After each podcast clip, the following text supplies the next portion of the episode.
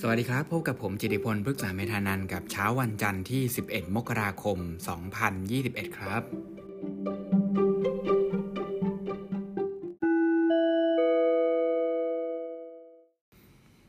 ดยในสัปดาห์นี้จุดที่น่าสนใจก็คือพื้นฐานของเศรษฐกิจคงไม่ได้มีคนมองมากแล้วนะครับ เพราะว่าสังเกตได้อย่างชัดเจน คือการรายงานตัวเลขการจ้างงานนอกภาคการเกษตรในช่วงสัปดาห์ก่อนที่หดตัวถึง 1.4 แสนตำแหน่ง แต่ว่าตลาดก็ยังสามารถปรับตัวขึ้นได้ สัปดาห์นี้เชื่อว่าก็คงจะมองไปที่เรื่องการเมืองในสหรัฐเป็นหลักนะครับแล้วก็แนวโน้มเรื่องการผลิตแล้วก็แจกจ่ายยาต้านไวรัสในหลายประเทศครับ จุดที่น่าสนใจก็คือในฝั่งการเมืองสหรัฐนะครับ รัฐสภาสหรัฐเนี่ยมีโอกาสที่จะยื่นถอดถอนประธานาธิบดีโดนัลด์ทรัมป์ได้เร็วที่สุดก็คือภายในวันอังคารนี้ ซึ่งการยื่นถอดถอนเนี่ยถ้าเกิดเกิดขึ้นแล้วโดนถอดถอนจริง ๆ โดนัลด์ทรัมป์ก็จะไม่สามารถเข้ามาสมัครเป็นประธานาธิบดีใหม่ได้อีกครั้ง อย่างไรก็ดีนะครับ ต้องไปรอการประชุมของวุฒิสภาด้วย ซึ่งก็จริง ๆ มีตามกำหนดก็คือหลังจากที่นายโจไบเดนจะต้องเข้ามารับตำแหน่งประธานาธิบดีในวันที่ 20 แล้ว ส่วนด้านการกระตุ้นเศรษฐกิจเนี่ยก็เชื่อว่ารัฐบาลหม่จะมีการตั้งงบเพิ่มอีกประมาณ 7.5 แสนล้านดอลลาร์ ก็จะมีประมาณ 3 แสนล้านนะครับที่เป็นงบที่แจกให้กับคนที่ได้รับผลกระทบจากโควิด -19 ขณะที่นักวิเคราะห์บางส่วนเนี่ยก็เริ่มมองว่ารัฐบาลของสหรัฐคงจะต้องมีการคุยเรื่องการขึ้นภาษีแน่นอนนะครับเพราะว่าต้องมีการปรับสมดุลเศรษฐกิจ ขณะเดียวกันก็มีเสียงเพียงพอในทั้งสองสภาไม่ว่าจะเป็นสภาผู้แทนราษฎร หรือว่าวุฒิสภาครับ ส่วนในตลาดเงินก็เปิดช่วงต้นปีมาได้ผิดคาดจากที่ทุกคนมองนะครับ เพราะว่าทุกคนเนี่ยมองว่า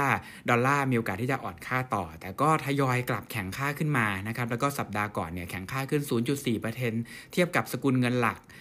ภาพจริงๆเนี่ยก็คือนักลงทุนระมัดระวังตัวมากขึ้น เพราะว่าการเมืองสหรัฐเนี่ยกลับมาร้อนแรง แล้วก็ดูจะมีปัญหามากขึ้นอีก ขณะเดียวกันนะครับ bond yield สหรัฐอายุ 10 ปีเนี่ยก็ปรับตัวขึ้นมาที่ระดับ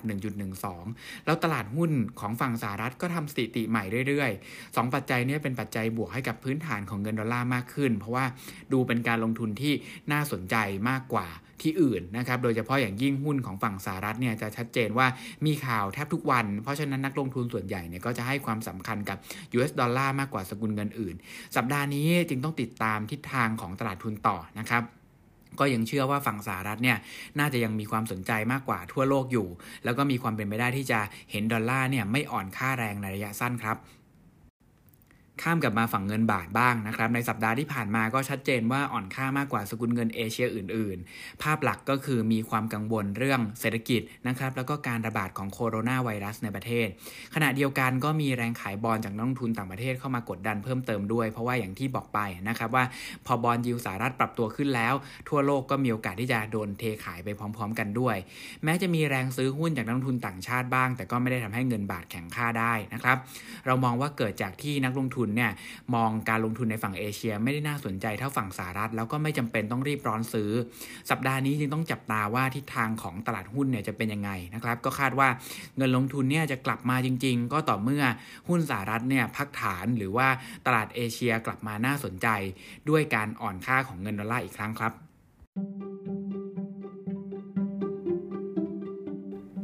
และนั่นก็คือเหตุผลที่ผมเชื่อว่าตลาดจะเคลื่อนไหวในสัปดาห์นี้ ขอให้ทุกท่านโชคดี สวัสดีครับ